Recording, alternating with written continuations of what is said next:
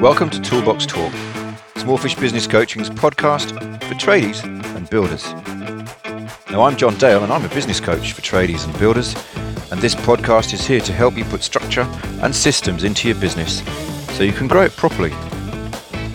If you want to watch some more of my videos, head over to smallfish.com.au. And while you're there, check out the Big Numbers Workbook and learn a bit more about the important numbers in your business.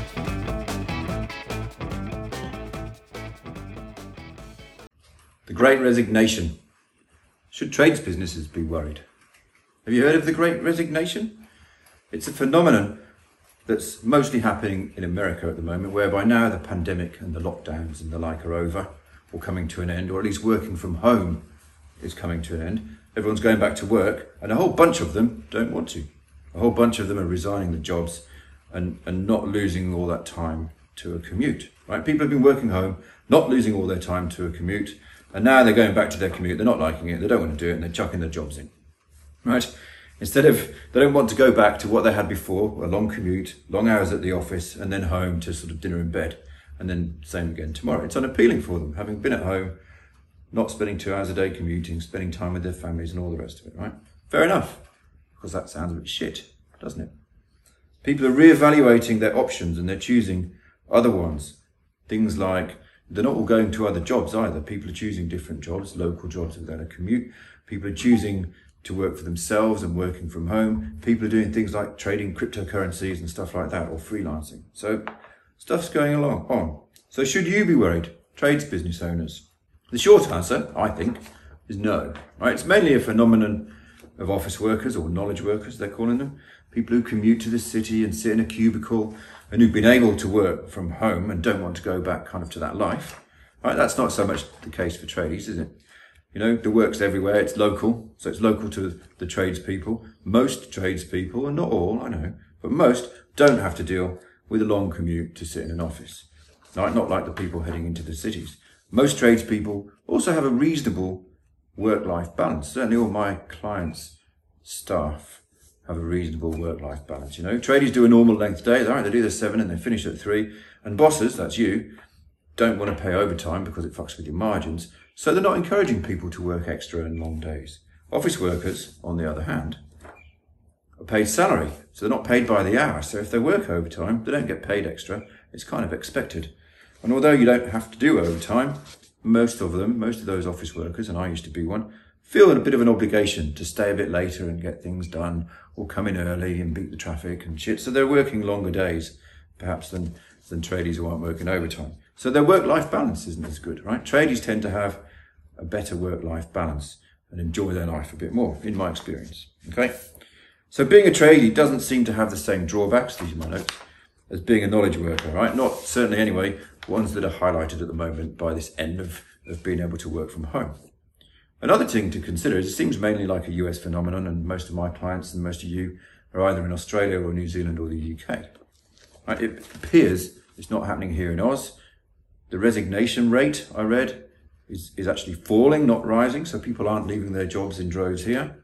I think that's the same in New Zealand, although parts of New Zealand you're still locked down, aren't you? Auckland's still locked down. And the UK, it's unclear. I'm unclear if it's happening in the UK. There seem to be lots of open jobs. That's the t- statistic I could find. There are jobs available and people not taking them, including in construction. But they are forecasting that people are going to move jobs. So it seems to be more about knowledge workers, which is nice, right? It seems to be more about the US, maybe the UK, not so much down at this end of the world. So I don't think we should panic. I don't think you should panic, right? We probably shouldn't expect all you tradespeople to up and go. Phew. That said, most of us, most of my clients and the people I talk to are experiencing it, difficulty finding new people, right? This industry particularly is regarded as having full employment. That means everyone who wants a job already has one, right? There's not loads of people out there looking for jobs. So my clients are reporting that when they want to hire somebody, when they want to grow, because that's what you're trying to do when you have a business coach is you're wanting to grow, right? So my clients are wanting to grow, trying to hire people. They're finding it difficult to find people, difficult to find good people. So what does that mean? It means if you want to grow your business, you're going to have to work a bit harder to find good people with your recruiting and your advertising, right? And also with the offers you make and the jobs you put forward. right? It means you're going to have to be more generous with your pay. Maybe it means you have to going to, have to be talking about the benefits more. It means you're going to have to be making concrete and quick, decent offers to people to tempt them away from an already okay job. Probably means there's going to be some upward pressure on wages as people start getting more calls from recruiters or seeing more ads for jobs that are paying a bit better, trying to pull people over. So watch out for that. Right? And it means it's worth it for you to invest in keeping your people, which of course is where I'm really heading here, right? In paying them right, of course.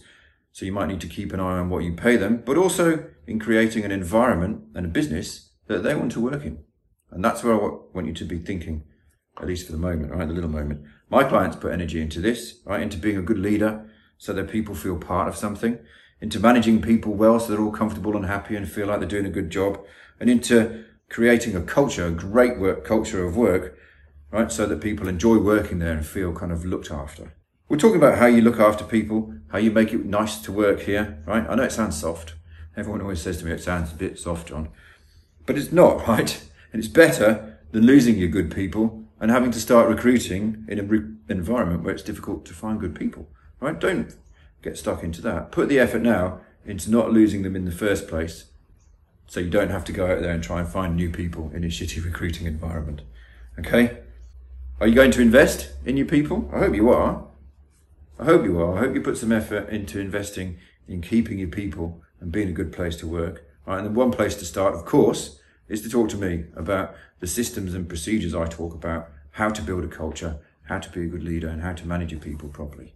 And the way to do that, of course, is to book a 10 minute chat or come to my workshop. See ya. Thanks for listening. If you enjoyed it, please tell your friends, like it, share it, or give it a gold star or something.